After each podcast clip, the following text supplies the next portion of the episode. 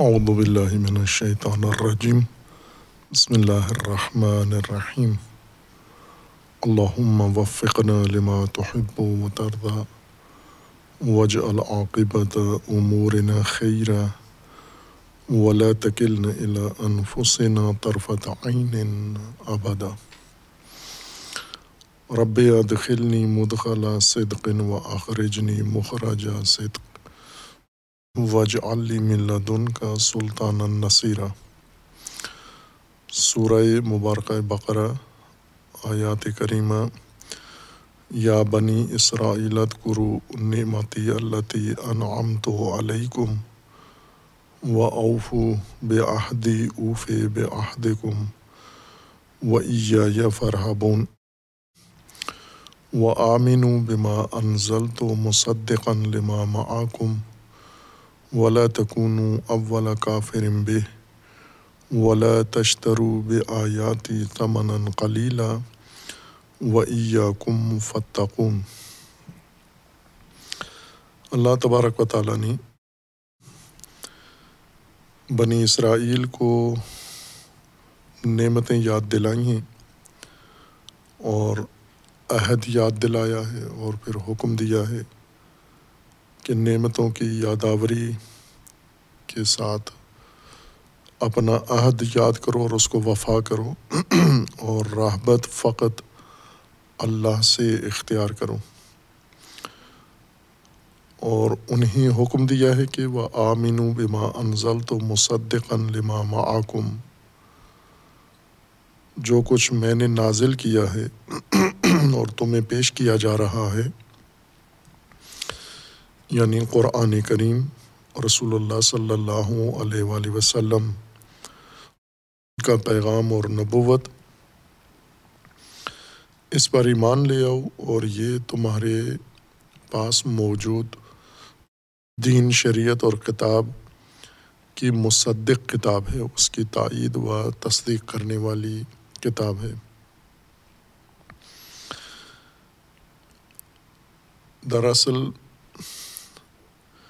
بنی اسرائیل کو اللہ تبارک و تعالیٰ نے اس عمر میں مبتلا کیا ہے کہ جو کچھ اللہ نے پہلے سابقہ انبیاء پر، انبیاء بنی اسرائیل پر نازل کیا تھا،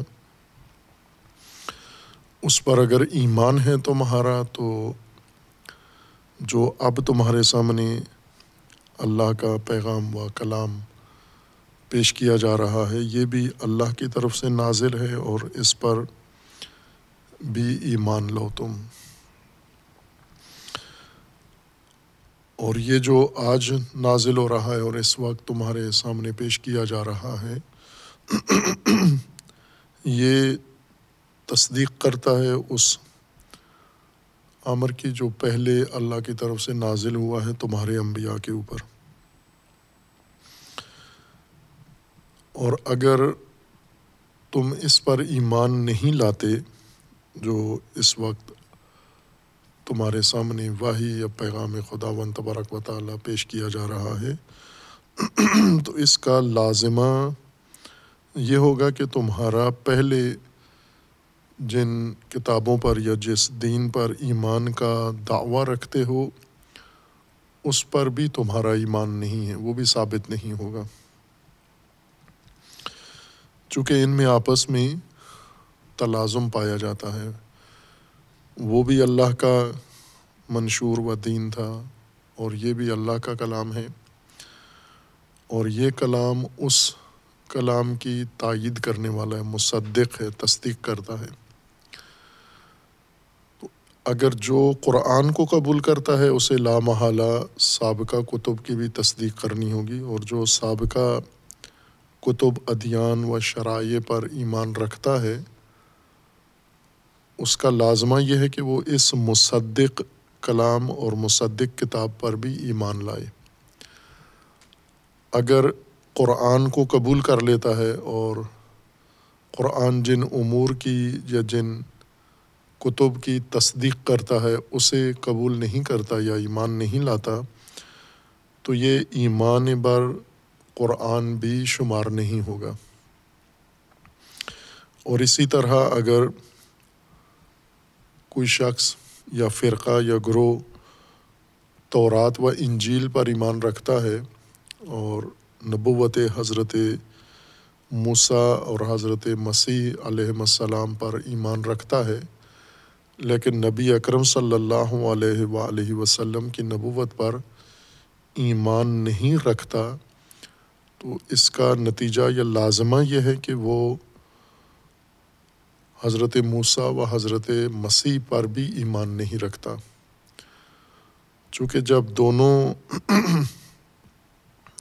ادیان یا دونوں ادیان کی کتابیں ایک دوسرے کی مصدق ہیں معید ہیں اور مبشر ہیں اور ایک دوسرے کی تائید کرتی ہیں، موافق ہیں، وہ مطابقت رکھتی ہیں تو دونوں پر ایمان لازمی ہے۔ اگر ایک کو قبول کریں، ایک کو نہ کریں، تو یہ دعویٰ ثابت کرتا ہے یا یہ عمل ثابت کرتا ہے کہ اپنی کتابوں پر بھی تمہارا ایمان نہیں ہے۔ اور اسے قرآن کریم بعد میں جا کر سراحت سے بھی بیان کر دے گا دیگر آیات کے اندر۔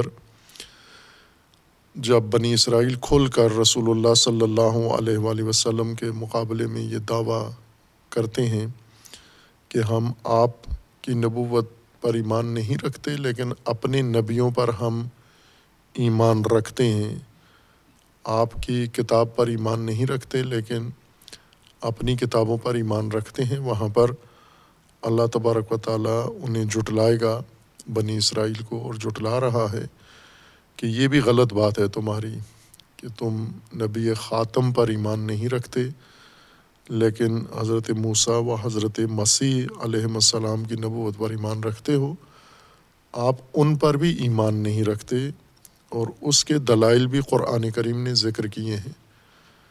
بعض جگہ پر فرمایا ہے کہ اگر تم سچے ہو تو تم نے انبیاء قتل کیوں کیے ہیں؟ اگر تم سچے ہو تو آپ نے آسمانی کتابوں کو جھٹلایا کیوں ہے اللہ کی نافرمانی کیوں کی ہے؟ اور بہت سارے دلائل سے قرآن کریم نے انہیں یہ ثابت کیا ہے کہ جو قرآن پر ایمان نہیں رکھتا اہل کتاب میں سے، وہ اپنی کتابوں پر بھی ایمان نہیں رکھتا اور اپنے نبیوں پر بھی ایمان نہیں رکھتا۔ بس تلازم ہے سابقہ ادیان پر ایمان میں اور قرآن کریم پر ایمان لانے میں تلازم ہے، جس کی بنیاد پر اللہ تبارک و تعالیٰ نے فرمائے کہ وہ آمین بما انزل تو مصدقن جس کو میں نے مصدق بنا کر نازل کیا ہے، اس پر ایمان لو مصدق ہے، لما معاکم، جو تمہارے پاس شرائع آئی ہیں اور جو تمہارے پاس کتابیں آئی ہیں۔ اور یہاں سے عمر کے ساتھ ساتھ نہ ہی شروع ہو جاتی ہے۔ بنی اسرائیل کو یہاں تک اللہ کی طرف سے امر تھا۔ ادکرو نعمتی اللہ تی انعام تو علیکم، یہ امر ہے۔ و اوف و بے عہدی اوف بے عہد کم یہ امر ہے۔ و یا فرحبون یہ بھی امر ہے ان کو۔ و آمین بما انزل تو مصدقن لما معاکم یہ بھی حکم ہے اور امر ہے کہ یہ بجا لو، یہ چیزیں آپ انجام دو۔ اور یہاں سے نہ ہی شروع ہوتی ہے۔ یعنی بنی اسرائیل کے دو کام اللہ تبارک و تعالیٰ نے ذکر فرمائے ہیں۔ ایک وہ امور ہیں جو بنی اسرائیل ان، کو انجام دینا چاہیے اور نہیں دے رہے تھے۔ جیسے وفائے عہد ہے، جیسے نعمت فراموش کر چکے تھے یا ایمان قرآن پر نہیں لا رہے تھے اور کچھ ایسے کام تھے جو انہیں نہیں کرنا چاہیے تھے۔ ایک متدین گروہ یا متدین ملت یا فرد کے شاع نشان نہیں ہیں کہ وہ ایمان کا بھی دعویٰ کرتا ہو اور ساتھ کچھ دیگر امور بھی انجام دیتا ہو جو تدین اور ایمان کے ساتھ تضاد رکھتے ہیں۔ لہٰذا ان امور کی نہ ہی کی ہے جو بنی اسرائیل مرتکب ہو رہے تھے۔ ولا تکون اولا کافرم بہ ایک نہ ہی یہ ہے کہ آپ اول کافر اس قرآن یا نبی پر اول کافر نہ بنو۔ ولا تشتروب آیاتی سمن قلیلہ اور دین فروشی نہ کرو میری آیات اور میرے احکام کے بدلے میں سمن قلیل۔ مت لو، معاوضہ نہ لو۔ و عیا فتقون، کہ یہاں پھر بیچ میں نہ ہی کے سیاق میں امر پھر تکرار ہوا ہے کہ اللہ سے تقوا اختیار کرو۔ ولا تلبس الحق تلبس الحق بالباطل، یہ بھی نہ ہی ہے۔ و تک تم الحق، نہ ہی ہے۔ و ان تم تعلمون۔ پھر اس کے بعد دوبارہ عمر شروع ہوتا ہے۔ واقعی مصلاۃ و آت و زکوٰۃ ورقع مرراکین اسنا میں نہ ہی پیش کی ہے اور پھر احکام اور دستورات دیے ہیں جو انہیں بجا لانے چاہیے تھے۔ ولا تکون اول کافر بے۔ اول کافر نہ بنو۔ قرآن پر کفر پہلے کافر نہ بنو۔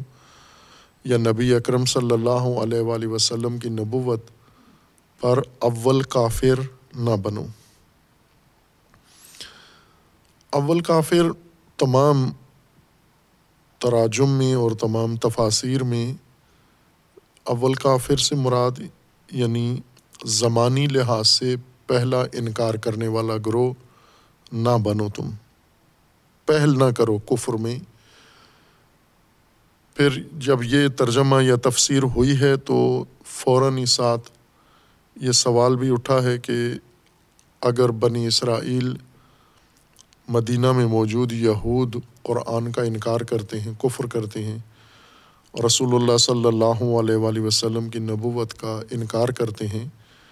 تو اس سے اول کفر تو نہیں ثابت ہوتا، اول کافر تو نہیں ہے، چونکہ اس سے پہلے مکہ میں مشرقین مکہ اول کافر قرار پا چکے ہیں۔ پہلے انہوں نے کفر کیا ہے، انکار کیا ہے اور نہ صرف کفر و انکار کیا ہے، بلکہ تشدد بھی کیا ہے۔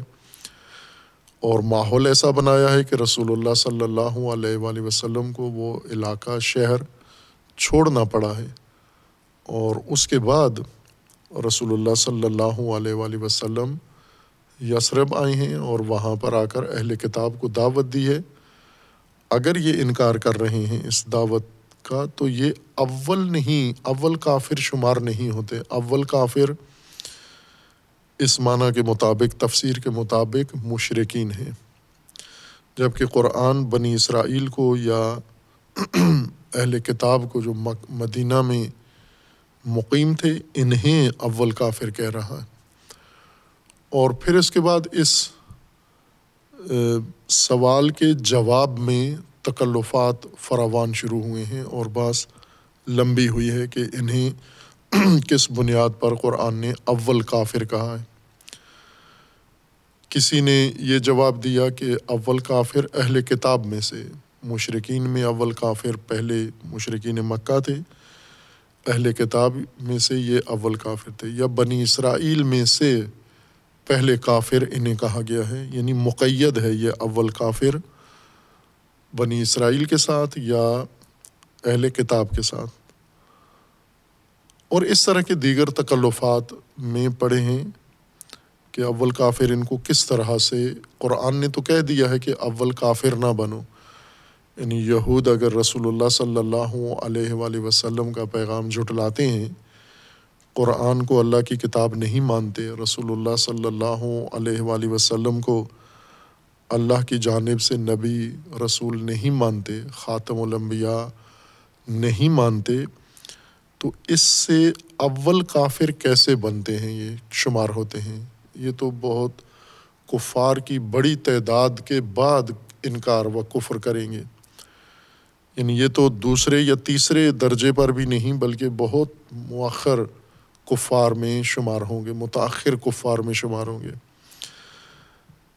کیونکہ رسول اللہ صلی اللہ علیہ وآلہ وسلم جب اعلان نبوت کیا اور دعوت دی لوگوں کو اللہ کے دین کی طرف اور قرآن اللہ کی کتاب کے طور پر ان کے سامنے پیش کیا، اس کے بعد تیرہ سال رسول اللہ صلی اللہ علیہ وآلہ وسلم مکہ میں رہے اور مسلسل لوگوں کو دعوت دین دیتے رہے اور مسلسل لوگ انکار کرتے رہے، کفر کرتے رہے۔ اور اکثریت اہل مکہ کی کافر تھے۔ پہلے سے ہی کافر تھے یعنی پہلے مشرق تھے، بت پرست تھے۔ لیکن جب دعوت رسول اللہ صلی اللہ علیہ وآلہ وسلم انہیں پیش کی گئی تو انہوں نے انکار کیا، تو کفار بھی شمار ہوئے یعنی ان پر عنوان کفر بھی صد کرنے لگا۔ اور اب تیرہ سال کی دعوت کے بعد اور اتنی کثرت سے کفر و انکار لوگوں کے کرنے کے بعد جب مدینہ تشریف لائے ہیں اور یہاں پر اہل کتاب کو یہ دعوت پیش کی ہے اور انہیں کہا ہے کہ اگر تم نے یہ دعوت قبول نہ کی تو پہلے کافر بنو گے اور یہ تمہارے لیے ٹھیک نہیں ہے کہ دین خدا کے مقابلے میں پہلے کافر تم شمار ہو۔ اور اس طرح سے تکلفات کے ذریعے پھر اس حقیقت کو جواب دیا گیا۔ اسی کے مشابہ قرآن کریم میں اول مسلم بھی قرآن کریم نے ذکر کیا ہے۔ رسول اللہ صلی اللہ علیہ وآلہ وسلم کا فرمانے کہ مجھے حکم ہے کہ میں اول مسلم اللہ تبارک و تعالیٰ کی بارگاہ میں بنوں۔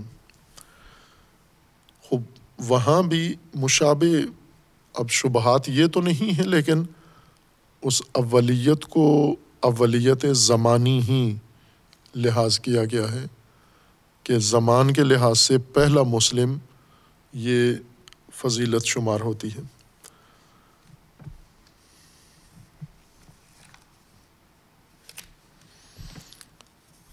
اور پھر اس کے بعد تاریخ اسلام میں مسلمانوں کے اندر بھی اول مسلم اور ثانی مسلم، ثالث مسلم، پھر ایک لمبی فہرست شروع ہو جاتی ہے ترتیب کے لحاظ سے کہ مسلمان ہونے میں ترتیب کیا ہے؟ اول کون ہے اور ثانی کون ہے؟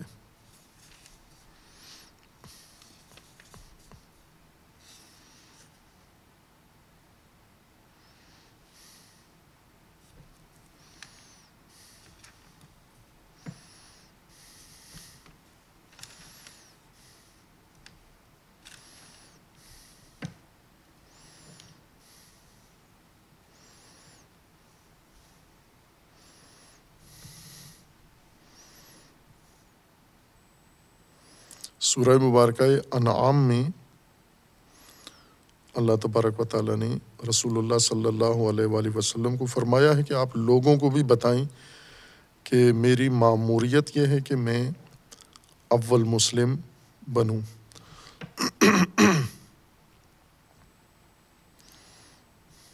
سورہ مبارکہ انعام میں آیا چودہ میں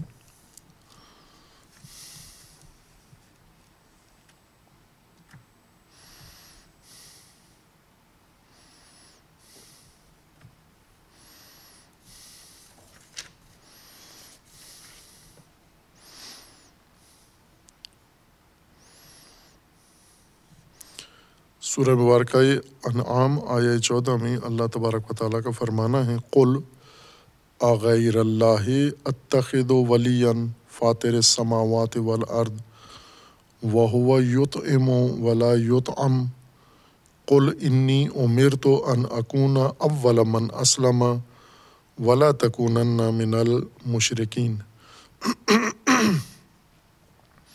رسول اللہ صلی اللہ علیہ وآلہ وسلم کو اللہ تبارک و تعالیٰ کا فرمانا ہے کہ آپ انہیں کہیں، قل، انہیں کہیں کہ آغیر اللہ اتخذ ولی فاتر السماوات والارض۔ میں فاتر السماوات والارض اللہ کو چھوڑ کر کسی کو ولی اختیار کروں۔ وہ یت ام ولا یت ام جبکہ وہ تعام خوراک کھانا دیتا ہے لیکن خود لیتا نہیں ہے، تناول نہیں کرتا۔ اور قل، اور آپ یہ بھی کہہ دیں ان لوگوں کو، انی عمر تو ان اکون اول من اسلم. میں اول مسلم ہوں اور مجھے معموریت ہے، میری حکم مجھے یہ ہے کہ میں اول من اسلامہ رہوں اور بنوں۔ ولا تکون من المشرقین اور میں مشرقین میں سے نہ بنوں۔ اسی طرح سورہ مبارکہ انعام میں ہی دوبارہ اللہ تبارک و تعالیٰ کا فرمان ہے آیا ایک سو تریسٹھ میں۔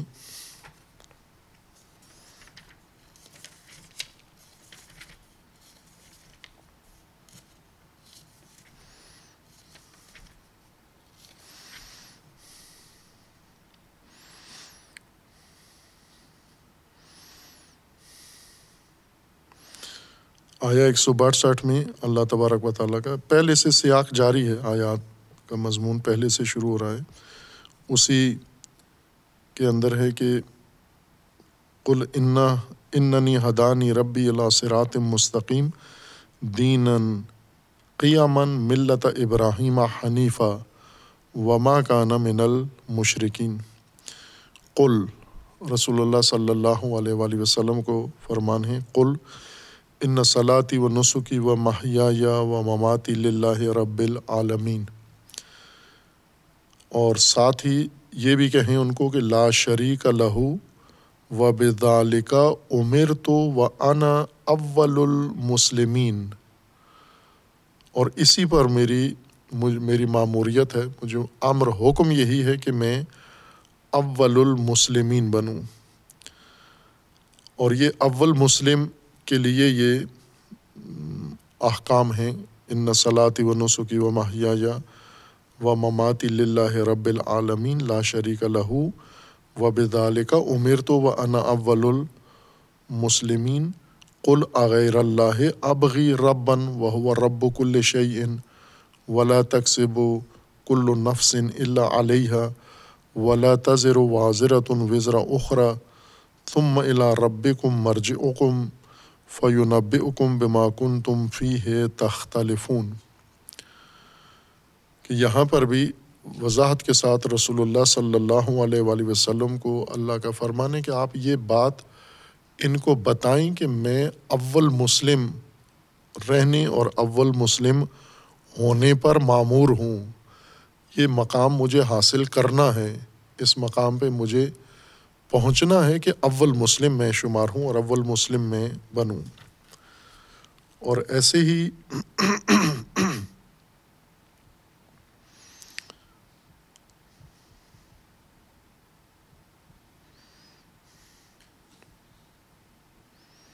سورہ مبارکہ زمر میں بھی ہے۔ سورہ زمر آیا بارہ میں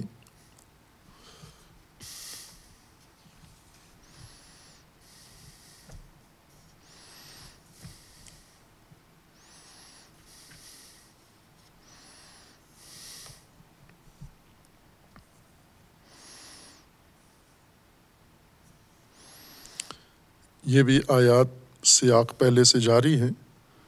قل یا عباد الدین آمن اتقو ربکم للذین احسنوا فی هذه دنیا حسنۃ و ارض اللہ واسعہ انما یوف الصابرون اجرہم بغیر حساب۔ قل انی عمر تو ان اعبد اللہ مخلصا لہ الدین۔ آیا گیارہ، سورہ زمر میں رسول اللہ صلی اللہ علیہ وآلہ وسلم کو فرمان ہے اللہ کا کہ آپ کہیے، بتائیں ان لوگوں کو، قل انی عمر تو ان آبد اللہ مخلصن لہ الدین۔ اس پر میں معمور ہوں، یہ امر ہے مجھے کہ میں اطاعت کروں اللہ کی مخلصن لہ الدین، خالص اطاعت و خالص دین اختیار کرتے ہوئے اللہ کے لیے۔ وہ عمر تو لن اکون اول المسلمین اور میں اول مسلم و اول المسلمین بھی بنوں یہ بھی میری معموریت ہے قل انی اخاف و ان اسعید و ربی اداب یوم عدیم قل اللہ آبد و مخلص اللہ دینی خوب یہ اور باقی آیات کے اندر اول المومنین کا بھی حکم ہے اور اس کے علاوہ اول المومنین کے ساتھ ساتھ اول العابدین کا بھی ذکر ہے قرآن کریم میں کہ وہاں بھی البتہ اس طرح پیچیدگی نہیں ہے جیسی سورہ بقرہ کی آیا چالیس کے زیر میں یا اکتالیس کے ضمن میں پیش آئی ہے کہ اول کافر قرآن کہہ رہا ہے کہ بنی اسرائیل نہ بنے انکار کر کے۔ جبکہ اول کافر مشرقین ہو چکے تھے پہلے، اور اب اگر بنی اسرائیل انکار کرتے ہیں جیسا کہ انہوں نے کیا، تو وہ اول کافر کس ترتیب اور معیار کے تحت شمار ہوں گے؟ عموماً قرآن کریم کی تفاصیر میں و تراجم میں یہ الجھن پیش آتی ہے۔ اور اس کی وجہ یہ ہے کہ جو قرآن کریم کی اصطلاحات ہیں، انہیں جس طرح سے معنی کیا گیا ہے، ان کی تشریح کی گئی ہے اور پھر تقلیداً انہیں تشریحات کو سب نے مد نظر رکھا ہے اور اس کے مطابق آگے بڑھے ہیں۔ اگر پہلی تشریح میں ہی کوئی خلل رہ گیا ہے، کمی رہ گئی ہے دقت کم ہوئی ہے یا وضاحت صحیح نہیں ہوئی یا ایک جو مشکل ہمیشہ ہے قرآن کریم کے ساتھ، وہ اشتباہ ہے مفہوم، معنی اور مصداق کے مابین کہ معانی کی جگہ پر مصادیق کو معانی کی جگہ رکھ دیا گیا ہے۔ اور جب مصداق معنی بن گیا ہے تو باقی مصادیق خارج ہو گئے ہیں اس لفظ کی دلالت سے جبکہ قرآن ان الفاظ کو یا اصطلاحات کو مختلف مصادیق میں بھی استعمال کر رہا ہے۔ جب مانوس مصداق سے ہٹ کر کسی جگہ پر یہ معنی منطبق ہوتا ہے تو وہیں یہ الجھن پیدا ہو جاتی ہے کہ اس کو ہم کیسے درست کریں، اس کی اصلاح کیسے کریں۔ پھر تکلفات میں پڑ جاتے ہیں، ادبی تکلفات میں پڑ جاتے ہیں اور اعتقادی یا کلامی تکلفات کے ذریعے سے اس مسئلہ کو حل کرتے ہیں۔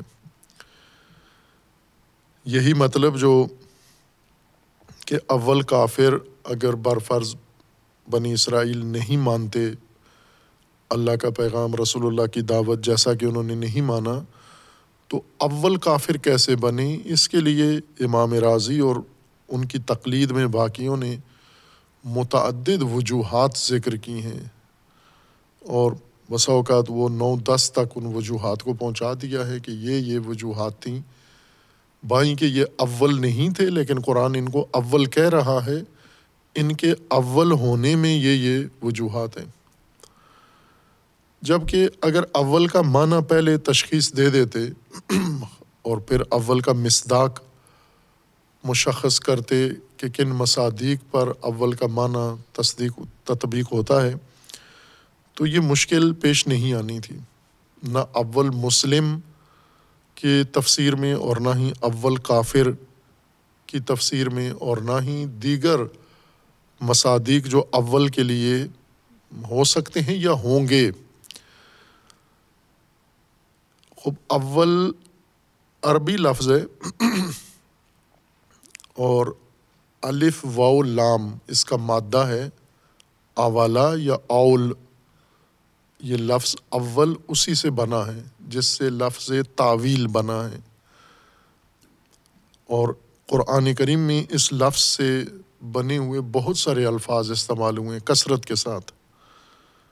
مثلاً قرآن کریم میں شاید سب سے زیادہ جو اس مادہ سے بنا ہوا لفظ استعمال ہوا ہے، وہ ہے اولا قرآن کی تقریباً ہر آیت میں یا ہر چند آیات کے بعد یہ لفظ الا کا تکرار ہو رہا ہے۔ الا کا دو الفاظ سے مل کر مرکب بنا ہے۔ ایک الا ہے اور کاف ضمیر ہے آگے، اس کے آگے۔ جس طرح یہ کاف ضمیر باقی الفاظ کے ساتھ جوڑ دی گئی ہے، قرآن کریم میں بھی اور عام عربی استعمال میں بھی ضمائر ہیں۔ ضمائر سے مراد یعنی الفاظ کے اندر کلام کے قواعد کے مطابق ہمیشہ ہر چیز کا ظاہری نام لینا مناسب نہیں ہوتا۔ ایک جگہ ایک شے کا نام آ جائے، باقی ضمیر سے اس کا تذکرہ کیا جاتا ہے اور ہر زبان میں ہے۔ جیسے ہم اردو میں ضمائر کثرت سے استعمال کرتے ہیں۔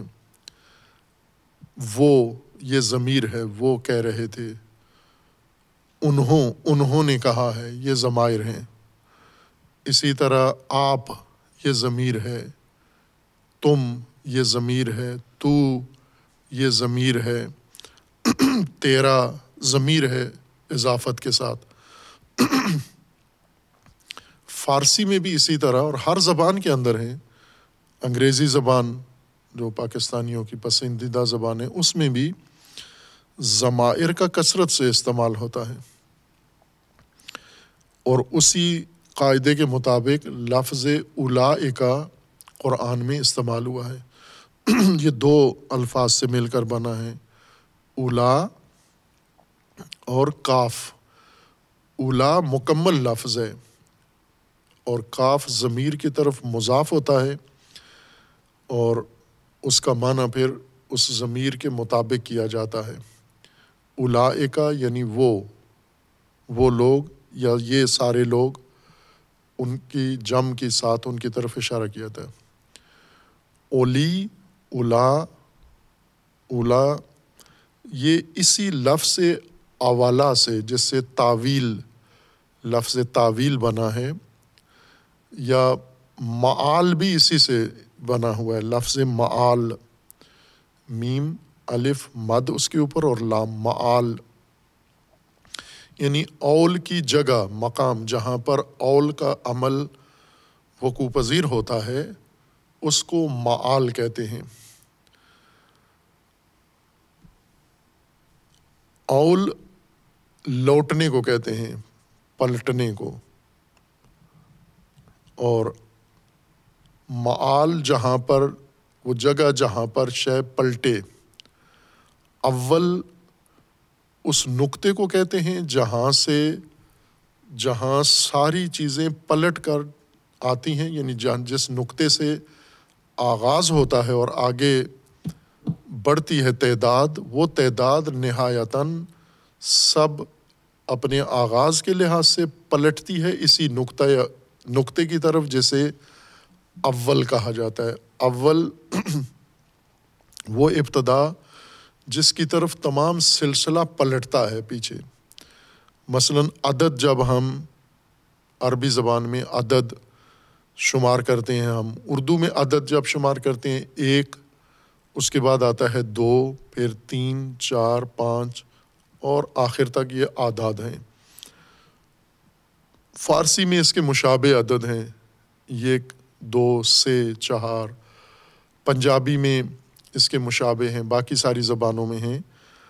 عربی میں جو عدد ہے، واحد یا احد،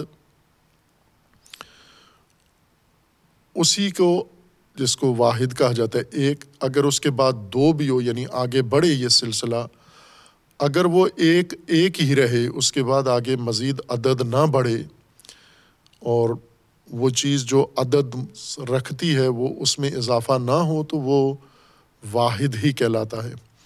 لیکن یہ واحد، یہ اکائی اگر ایسی جگہ قرار پائی ہے کہ اس کے بعد تکرار ہونا ہے، اس کے بعد اور مزید اضافہ ہوگا ان امور کا، تو اس واحد کو جو پہلے درجے پر آیا ہے، اکائی ہے، ایک اس کو عربی میں اول کہتے ہیں۔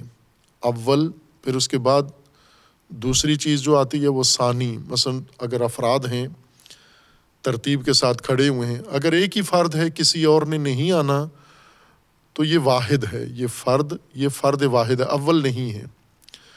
چونکہ اکیلا ہے، کسی اور نے اس کے ساتھ آ کے کھڑے نہیں ہونا، کسی اور نے اس کے ساتھ مل کر کوئی قطار لائن نہیں بنانی۔ کوئی صف نہیں بنانی یہ اکیلا ہے۔ چاروں طرف سے اس کے ساتھ کوئی دوسرا فرد موجود نہیں ہے، یہ واحد ہے۔ لیکن اگر اس فرد واحد کے ساتھ ایک اور فرد آ کے کھڑا ہو جائے، پھر اس کے ساتھ ایک اور آ کے کھڑا ہو جائے تیسرا، تو یہ جو واحد تھا ایک، یہ اول کہلائے گا ابھی۔ اول، ثانی، ثالث، رابع، خامس اور اس طرح عربی اعداد آگے بڑھتے جاتے ہیں۔ ثانی، اب ان کی وجوہات ہیں کہ ان کو کیوں عرب ان کو ان الفاظ سے کیوں یاد کرتے ہیں؟ مثلاً عدد دو کو جس کو ہم اردو میں دو کہتے ہیں، اس کو عرب ثانی کیوں کہتے ہیں؟ ان کے پاس دلیل ہے، ہمارے پاس نہیں ہے۔ دو کہنے کی ہمیں نہیں پتہ کہ اس کو دو کیوں کہتے ہیں۔ دو کے علاوہ کوئی اور نام رکھ دیتے اس کا۔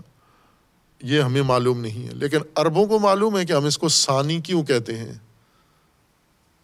چونکہ اس میں وہ خصوصیت ثانیہ کی خصوصیت اس کے اندر پیدا ہو گئی ہے یا اس کے درجے میں یہ خصوصیت ثانیہ ہے، اس وجہ سے اس کو ثانی کہتے ہیں۔ جیسے مسانی، سب المسانی یا تسنیہ اسی طرح تیسرے نمبر پر آنے والے کو سالس کہتے ہیں، چوتھے نمبر پر آنے والے کو رابع کہتے ہیں۔ یہ الفاظ ایک معیار اور ایک ضابطے کے تحت ان اعداد کے لیے رکھے گئے ہیں۔ پہلے عدد کو، واحد کو اگر اس کے ساتھ مزید تعداد بڑھنی ہے، تو اس کو اول کہتے ہیں۔ اس کو کیوں اول کیوں کہتے ہیں؟ اول اس لیے کہتے ہیں کہ یہ صف، یہ لائن، یہ تعداد، یہ گنتی یہاں سے شروع ہو رہی ہے، اس سے آغاز ہو رہا ہے۔ خوب، آغاز کو تو اول نہیں کہتے، پلٹنے کو اول کہتے ہیں۔ اول سے اول بنا ہے۔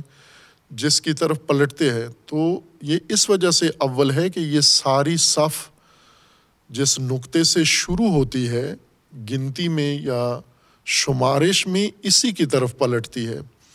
مثلاً جب بھی کوئی صف کو دیکھے تو پوری صف کو نگاہ کر کے پھر اس فرد کے اوپر نظر آ جاتی ہے جہاں سے صف کا آغاز ہوا ہے۔ تو نگاہیں اس کی طرف پلٹتی ہیں یا گنتی اس کی طرف پلٹتی ہے یا صف ساری ترتیب اس کی طرف پلٹتی ہے ساری، اس وجہ سے اس کو اول کہتے ہیں یہ۔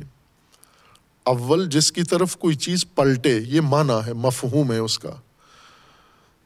اور جس کی طرف کوئی چیز پر اس کے بعد ہے ثانی، اس کے بعد ہے سالس لیکن قرآن کریم نے جو زیادہ لفظ اول کے مقابلے میں استعمال کیا ہے، وہ آخر ہے۔ آخر میں یہ سب آ جاتے ہیں۔ ثانی سالس راب خام سادس صاب یہ سب آخر کہلاتے ہیں۔ اول یعنی جس کی طرف سلسلہ پلٹنا ہے یا جہاں سے سلسلہ شروع ہوا ہے، چونکہ شروع یہاں سے ہوا ہے تو پلٹنا بھی اسی طرف ہے۔ اور آخر آخر کہتے ہیں بعد والا، اول کے بعد یعنی جس کی طرف پلٹتا ہے یا جہاں سے سلسلہ شروع ہوتا ہے اس کے بعد کو آخر کہتے ہیں۔ وہ بعد جس نمبر پر ہو، پہلے دوسرے نمبر پر ہو تو بھی آخر ہے، تیسرے نمبر پر ہو تو بھی آخر ہے، چوتھے نمبر پر ہو آخر۔ آخر کا مطلب یہ ہوتا ہے جو پہلے کے بعد ہو، جو اول کے بعد آئے، اس کو آخر کہتے ہیں۔ اس کا معنی ہی یہی بنتا ہے یعنی بعد میں۔ اور اسی سے قرآن کریم نے جتنی اصطلاحات قائم کی ہیں، اول اول سے اور جتنی اصطلاحات قرآن میں استعمال ہوئی ہیں، آخر سے، جیسے آخرہ ہے، آخرت، قیامت یا بعد کی زندگی کو آخر کہا ہے قرآن نے۔ اس کی وجہ تسمیہ یہی ہے کہ وہ بعد کا مرحلہ ہے۔ ہے یہی انسان، یہی زندگی، یہی حقیقت ہے۔ یہ اس کا شروع کا مرحلہ ہے جیسے قرآن نے اول کا ہے۔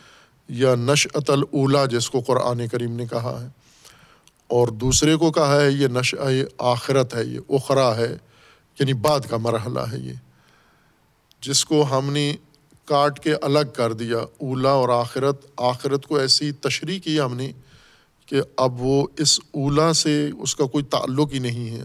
آخرہ مفہوم ہی بدل دیا ہم نے اس آخرہ کا یعنی ترجمہ و تفسیر میں آخرت کی تفسیر میں یہ آخر کا لفظ آخر کا مفہوم مکمل طور پر غائب کر دیا ہے۔ یعنی بعد کی، بعد کا مرحلہ یا پہلے کے بعد جو آتا ہے، نتیجے کے طور پر کہ عرب جب باغ کاشت کرتے ہیں تو اس کا پہلا مرحلے کو مرحلہ اولا نشت اولا نشت اگانے کو کہتے ہیں۔ کسی چیز کی کاشت یا کسی چیز کو پیداوار پیدا کرنا. نشت اولا یعنی پہلی پہلی کاشت یہ نشت اولا ہے، پہلا مرحلہ ہے. نشت ثانیہ، اسی کاشت پر لگنے والا پھل، اس کی فصل، یہ نشت ثانیہ یعنی دوسری چیز جو اگی ہے، پہلی چیز جو اگی ہے، اولا، وہ خود فصل ہے۔ دوسری چیز اس کا محصول ہے، جو اس کے اوپر لگا ہے۔ اسی کو چونکہ وہ محصول ہمیشہ بعد میں آتا ہے لہٰذا اس کا نام ہی آخر رکھ دیا گیا ہے یا انسان کی زندگی کا وہ مرحلہ جو اس زندگی کے نتیجے کے طور پر سامنے آئے گا، وہ آخرت بنا ہے۔ بس اول مراد وہ نقطہ ہے جہاں سے سلسلہ شروع ہوتا ہے اور چونکہ اسی کی طرف سارا سلسلہ پلٹتا ہے، اس نقطۂ آغاز کو اول کی وجہ سے اول کہتے ہیں، چونکہ جب سارا سلسلہ شروع یہاں سے ہوتا ہے تو پلٹتا بھی اسی کی طرف ہے یہ۔ اب یہ جو آغاز ہے، جس وجہ سے اس کو اول کا درجہ ملا ہے اس شے کو، یہ بعض اوقات یا معروف یہ ہے یا مانوس یہ ہے ہم سب کے لیے، اہل علم کے لیے بھی اور غیر اہل علم کے لیے، عوام و علماء ہر دو اول کے جس مصداق سے زیادہ مانوس ہیں، وہ زمانے کے لحاظ سے جو چیز پہلے واقع ہوئی ہے۔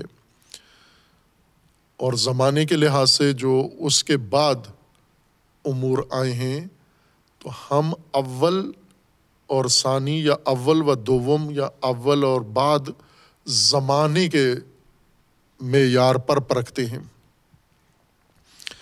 اول و آخر یا اول و دوم پہلا یا دوسرا، کہنے کے لیے ہمیں صرف یہ دو چیزیں کافی نہیں ہیں، بلکہ ان دو کو ہم کسی تیسری شے کی نسبت جب نگاہ کریں تو ان میں سے ایک پہلے ہے اور ایک بعد میں ہے۔ اگر وہ تیسری چیز بیچ میں نہ رکھیں، ملحوظ نہ ہو اور صرف دو چیزیں ہوں، تیسری کوئی چیز بیچ میں نہ ہو، لحاظ بھی نہ ہو تو یہ دونوں چیزیں نہ اول ہیں نہ آخر ہیں یہ دونوں، یہ دو چیزیں ہیں۔ اول ان میں سے کوئی بھی نہیں ہے۔ یہ مثلاً اسنین ہیں، یہ دو ہیں، لیکن یہ دو اول اور آخر کے طور پر نہیں ہیں۔ پہلا اور دوسرا نہیں کہلائیں گے۔ ایک، دو، تین، یہ اور مفہوم ہے۔ پہلا، دوسرا، تیسرا، یہ الگ مفہوم ہے یہ۔ ایک دو تین میں کوئی صرف یہی چیزیں ملحوظ ہیں۔ مثلاً دو کتابیں، تین کتابیں فقط۔ یہ دو کتابیں ہیں، یہ تین کتابیں ہیں، یہ چار کتابیں ہیں۔ یہ ایک فرد ہے، یہ دو فرد ہیں۔ یہ تین فرد ہیں، یہ چار فرد ہیں، یہ پانچ فرد ہیں۔ لیکن اگر ہم ان کو کہیں کہ یہ پہلا فرد ہے، یہ دوسرا ہے، یہ تیسرا ہے، یہ چوتھا ہے۔ ایک دو تین نہیں، پہلا، دوسرا، تیسرا، چوتھا جب ہم کہیں گے، اس عنوان میں، اس لفظ میں حتماً ہم ان افراد کو کسی اور چیز کے ساتھ ملا کر دیکھ رہے ہیں۔ کسی اور چیز کے ساتھ ان کی نسبت کر کے ان کو دیکھ رہے ہیں۔ مثلاً یہ پہلا فرد ہے۔ کس لحاظ سے پہلا فرد ہے؟ کوئی لحاظ بیچ میں درکار ہے۔ وقت کے لحاظ سے یہ پہلا فرد ہے۔ یعنی وقت پر آنے کے لحاظ سے پہلا فرد یہ ہے جو وقت پہ آیا ہے یا سب سے پہلے زمانے کے لحاظ سے، وقت کے لحاظ سے یہ پہلے آیا ہے۔ اس کے بعد دوسرا آیا ہے، اس کے بعد تیسرا آیا ہے، اس کے بعد چوتھا آیا ہے۔ یعنی یہ جو پہلا، دوسرا، تیسرا ترتیب بنی ہے، یہ وقت نے بنائی ہے۔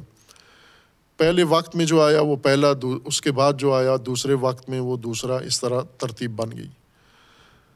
لیکن ایک دو تین بننے میں، ایک دو تین کہلانے میں وقت بیچ میں لحاظ نہیں ہوتا۔ وقت کو دیکھ کر نہیں کہتے ایک دو تین، فقط ان کا عدد دیکھتے ہیں، گنتی کرتے ہیں ان کی، تعداد دیکھتے ہیں۔ یہ مانوس مصداق ہے پہلے دوسرے تیسرے کہلانے کا کہ عموماً ہم پہلا، دوسرا، تیسرا جب ترتیب بندی کرتے ہیں مختلف چیزوں کی، افراد کی ترتیب بندی کرتے ہیں، واقعات کی ترتیب بندی کرتے ہیں، یا اشیاء کی، سامان کی، وسائل کی ترتیب بندی کرتے ہیں، تو ہم زمانے کو ملحوظ رکھ کر زمانے کے لحاظ سے یہ ترتیب کرتے ہیں۔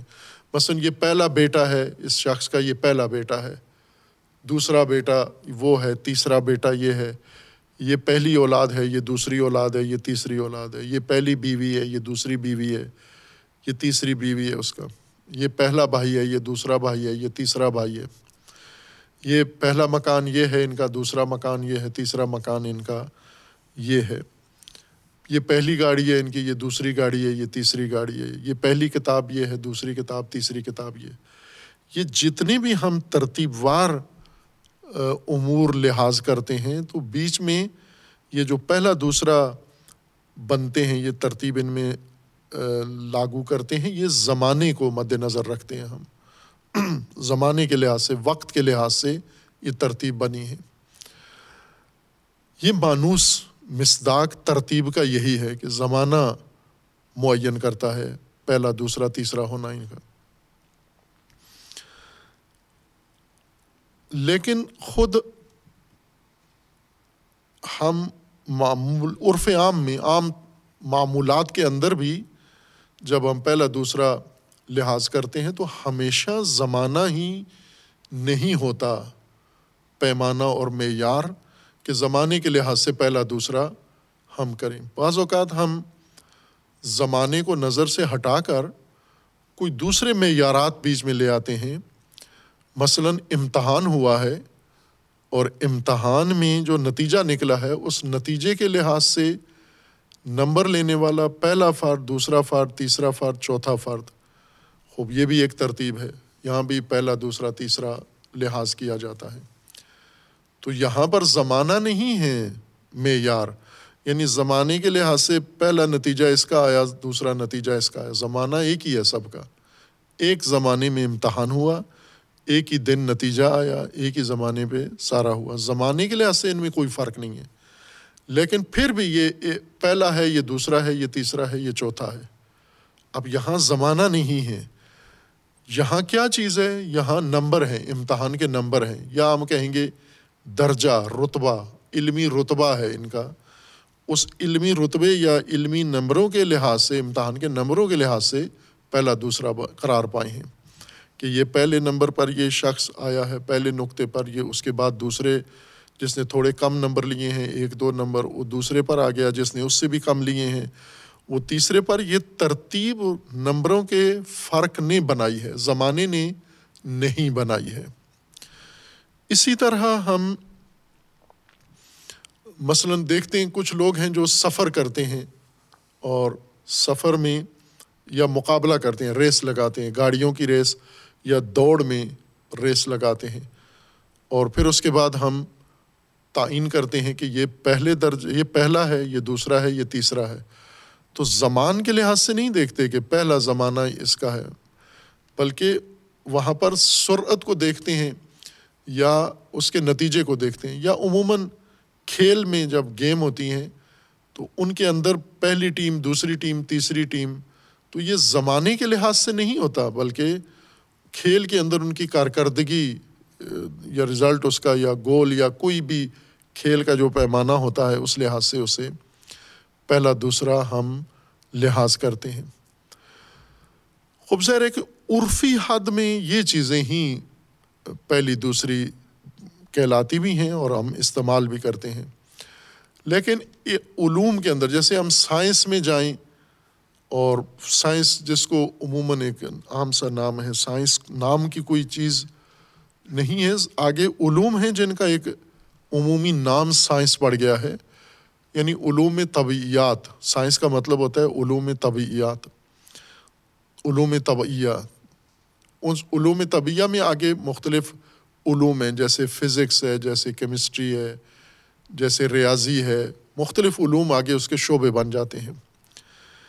ان شعبوں کے اندر جیسے ریاضی میں پہلا، دوسرا، تیسرا ہونے کا جو معیار ہے وہ زمانہ نہیں ہے۔ اور نہ ہی رتبہ ہے، نہ ہی یہ ترتیب جو لحاظ کی جاتی ہے، مثلاً امتحان کے لحاظ سے۔ عرفی معیارات نہیں ہوتے، بلکہ علمی معیارات ہوتے ہیں، پہلا، دوسرا، تیسرا کہلانے کے لیے۔ اور پھر اس کے بعد آگے علوم طبیعہ علوم سے آگے جو علوم ہیں، جو ان کی بھی بنیاد ہیں، جیسے فلسفہ ہے اس کے اندر پہلا دوسرا کہلانے کے لیے اور علمی معیار اس کے اندر موجود ہیں۔ جیسے علت ہونا، معلول ہونا یا ان کی جو ذات اور ماہیت ہے، اس کے اندر اجزاء کا ترتیب وار ہونا، اس لحاظ سے انہوں نے اس کو اول دوم شمار کیا ہے۔ بس لغت کے اندر اول، اس پہلے نقطے کو کہتے ہیں، جس کی طرف ساری ترتیب، ساری تعداد اور سارا سلسلہ پلٹتا ہو، جس کی طرف اس کو اول کہتے ہیں۔ اس کے بعد والے کو ثانی اور اس کے بعد والے کو سالس کہتے ہیں۔ اور عرفی لحاظ سے یہ اول دوم ایک تو زمانے کے لحاظ سے ملحوظ ہوتا ہے کہ زمانے کے لحاظ سے اول کون ہے، دوسرا کون ہے، تیسرا کون ہے۔ اور ایک مقام و مرتبہ کے لحاظ سے دیکھا جاتا ہے عرف عام میں، عام لوگوں کے اندر معمولات میں کہ مرتبے کے لحاظ سے پہلا کون ہے، دوسرا کون ہے، تیسرا کون ہے۔ خب زمانے کے لحاظ سے ممکن ہے ترتیب میں اول کوئی اور ہو۔ رتبے کے لحاظ سے ترتیب میں اول کوئی اور ہو۔ مثلاً جیسے روایات میں بھی ہے کہ جو مسجد میں سب سے پہلے شخص آتا ہے، آجر کے لحاظ سے خصوصاً نماز جمعہ کے بارے میں ہے کہ جو پہلے آتا ہے، وہی ترتیب ملائکہ اس کے آجر کی بھی وہی ترتیب رکھتے ہیں جو جمعہ کے دن مسجد میں ورود کے لیے انسان زمانے کے لحاظ سے جو ترتیب حاصل کرتا ہے۔ سب سے پہلا فرد جمعہ کے دن مسجد میں داخل ہونے والا آجر میں بھی سب سے پہلا شمار ہوگا، معاوضے میں پہلا شمار ہوگا۔ دوسرا، تیسرا، اور وہ جو آخر میں آتا ہے، بالکل انتہا پہ، یہ آجر میں بھی انتہا پر ہی رکھا جائے گا۔ یعنی یوں نہیں ہے کہ آجر میں چونکہ سب کو دیکھا جائے گا، سب حاضر ہیں، تو حاضری، جیسا ہم عموماً کرتے ہیں کہ حاضری لیتے ہیں، سب حاضر آ گئے ہیں، آ گئے ہیں سارے۔ اور جو آ گئے ہیں، کس وقت آئے ہیں، یہ ہم عموماً لحاظ نہیں کرتے، لیکن اللہ کے یہاں یہ لحاظ ہوتا ہے۔ کہ یہ جتنے حاضر ہیں مسجد میں نماز جمعہ میں، یہ کس وقت آئے، کس وقت ہیں، یہ ترتیب کیا ہے؟ زمانہ کے لحاظ سے کس ترتیب سے آئے ہیں؟ اس کو دیکھا جاتا ہے باقاعدہ۔ نہ یہ کہ یہ سارے جس وقت آئے ہیں، حاضرین میں شمار ہوتے ہیں، اور حاضرین سب کا درجہ ایک ہے۔ سب کا رتبہ یا سب کا اجر ایک ہے قطن ایک نہیں ہے۔ یعنی جس طرح ہم کلاس میں ایک بچہ پہلے آیا، ایک دو بعد میں آیا مقررہ وقت کے اندر یا کلاس ختم ہونے سے پہلے پہلے سارے حاضر ہو گئے۔ تو یہاں پہ کلاس کا جو مانیٹر ہے وہ لکھ دیتا ہے کہ سارے حاضر ہیں۔ یہ دیکھے بغیر کہ حاضری کی ترتیب کیا تھی ان میں۔ اب زمانے کے لحاظ سے ایک عام آدمی مسجد میں پہلے داخل ہو گیا ہے۔ تو یہ اول من دخل المسجد، یہ اول شخص کہلائے گا یہ ترتیب زمانی کے لحاظ سے۔ اور رتبے کے لحاظ سے دیکھیں تو وہ شخص جو علمی طور پر یا تقوا میں یا دیگر معنوی مقامات میں وہ بعد میں آیا ہے، شاید دسویں نمبر پر یا بیسویں درجے پر آیا ہے۔ رتبے کے لحاظ سے دیکھیں تو یہ پہلے ہے۔ علمی مقام اس کا تقوا اس کا، کمالات اس کے، رتبہ اس کا اول ہے، لیکن زمانے کے لحاظ سے، ورود کے لحاظ سے وہ اول ہے۔ بس یہاں پر دو اول ہیں۔ اگر کہیں کہ اول مومن کون ہے جمعہ کے دن، تو یہ سوال کیا جائے گا، کس لحاظ سے اول؟ زمانے کے لحاظ سے، آنے کے لحاظ سے دیکھیں تو وہ کوئی اور مصداق ہے اس کا۔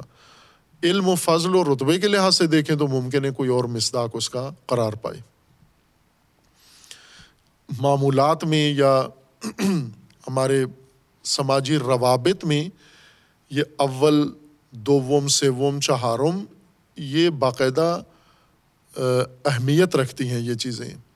یہ چشم پوشی والی چیزیں نہیں ہیں کہ زمانے کے لحاظ سے اول کون ہیں اور مقامات یا رتبات کے لحاظ سے اول کون ہیں۔ عرفی مسائل میں، سماجی مسائل میں اور معاملات میں ان کو باقاعدہ اہمیت دی جاتی ہے۔ مثلاً دکان پہ گئے ہیں تو پوچھتے ہیں پہلے گاہک کون آیا ہے؟ کسی ادارے میں گئے ہیں تو پوچھتے ہیں پہلے کون آیا ہے؟ یہ اس لحاظ سے لیکن جب علمی لحاظ سے دیکھیں تو کہیں علمی لحاظ سے پہلا آدمی کون ہے؟ وہ جو سب سے زمانے کے لحاظ سے آخر میں آیا ہے، ممکن ہے وہ اول شمار ہو۔ اور اس کو ہم اگر دین میں لحاظ کریں تو بھی ایسا ہی ہے۔ مثلاً دین میں انبیاء کرام علیہ السلام میں اگر ہم ترتیب دیکھیں تو اول حضرت آدم علیہ السلام ہیں۔ اور ان کے بعد جو قرآن نے ذکر کیا حضرت نوح علیہ السلام ہے ان کے بعد حضرت ابراہیم علیہ السلام ہے بیچ میں انبیاء ہیں ان کے، لیکن جن کا قرآن نے ذکر کیا وہ ترتیب یہ ہے۔ اور حضرت ابراہیم کے بعد حضرت موسیٰ علیہ السلام ہیں۔ اور حضرت موسیٰ کے بعد حضرت مسیح علیہ السلام ہیں۔ اور حضرت مسیح کے بعد رسول اللہ صلی اللہ علیہ وآلہ وسلم ہیں۔ زمانے کے لحاظ سے دیکھیں تو آدم اول ہیں۔ نوح دوم ہیں، ابراہیم سیوم میں رسول اللہ آخر میں ہیں سب سے۔ لیکن رتبے کے لحاظ سے دیکھیں، ان انبیاء کا مرتبہ کیا ہے؟ تو رسول اللہ پہلے پہلے نبی ہیں۔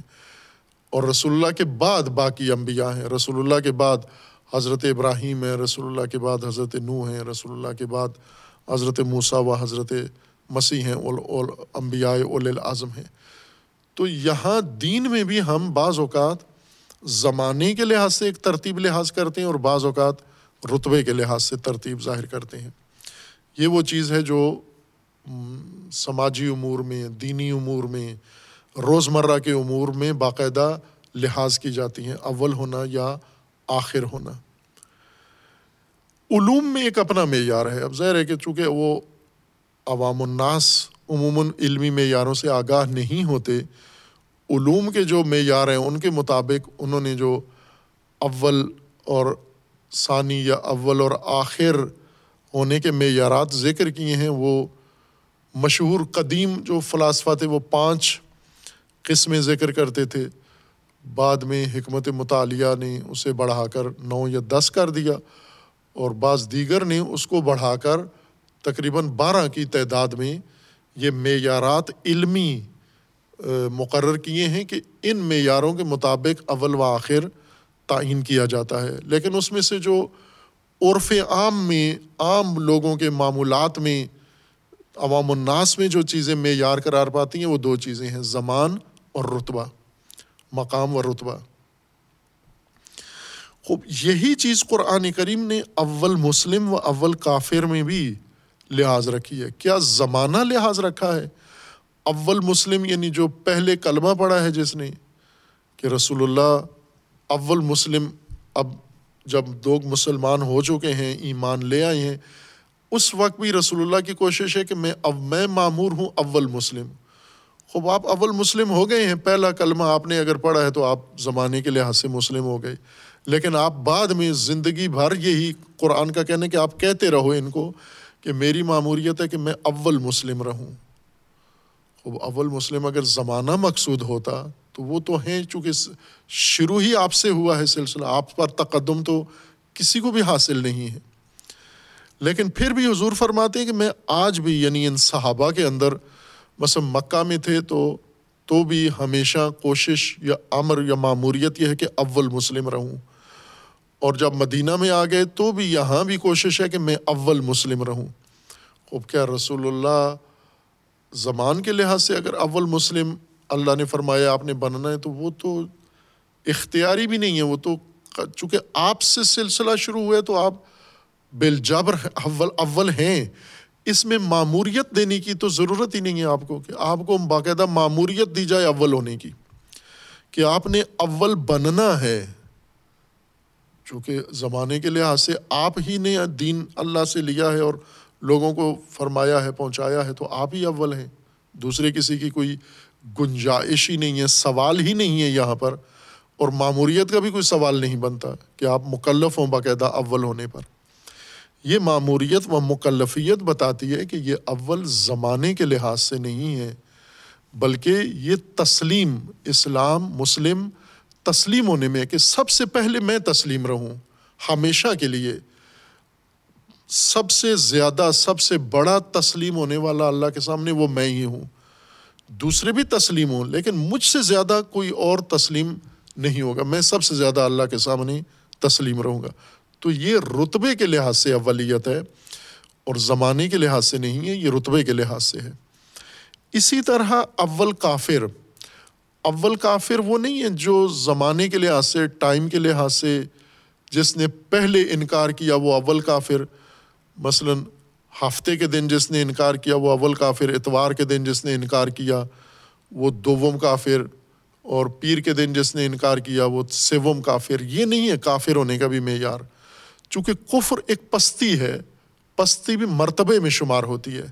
یعنی مرتبے کے لحاظ سے یا انسان کا درجہ بلند ہوتا ہے یا گرتا ہے نیچے۔ تو بلند ہونے میں بھی جو اس کا درجہ سب سے زیادہ بڑا ہو، وہ اول ہے۔ گراوٹ میں بھی جو سب سے گرا ہوا ہو وہ اول ہے۔ اب وہ ممکن ہے زمانے کے لحاظ سے نہ گرا ہو، بعد میں گرا ہو۔ مثلاً اول مسلم آج آج کی نسل میں اول مسلم ہو سکتا ہے، کوئی بھلے ہو سکتا ہے۔ اور بلکہ چاہیے اور حکم ہے کہ آپ اول مسلم آج بھی بنے آپ۔ اول مسلم بنے جبکہ اربوں اور کروڑوں لوگ پہلے مسلم بن کے فوت ہو چکے ہیں۔ آج آپ اول مسلم بن سکتے ہیں، اول مجاہد بن سکتے ہیں، اول مجتہد بن سکتے ہیں، اول محقق بن سکتے ہیں۔ ہر مقام جو مرتبہ ہے، مقام ایک کمال ہے، اس میں آپ اول بن سکتے ہیں۔ یعنی مرتبے میں سب سے آگے نکل جائیں۔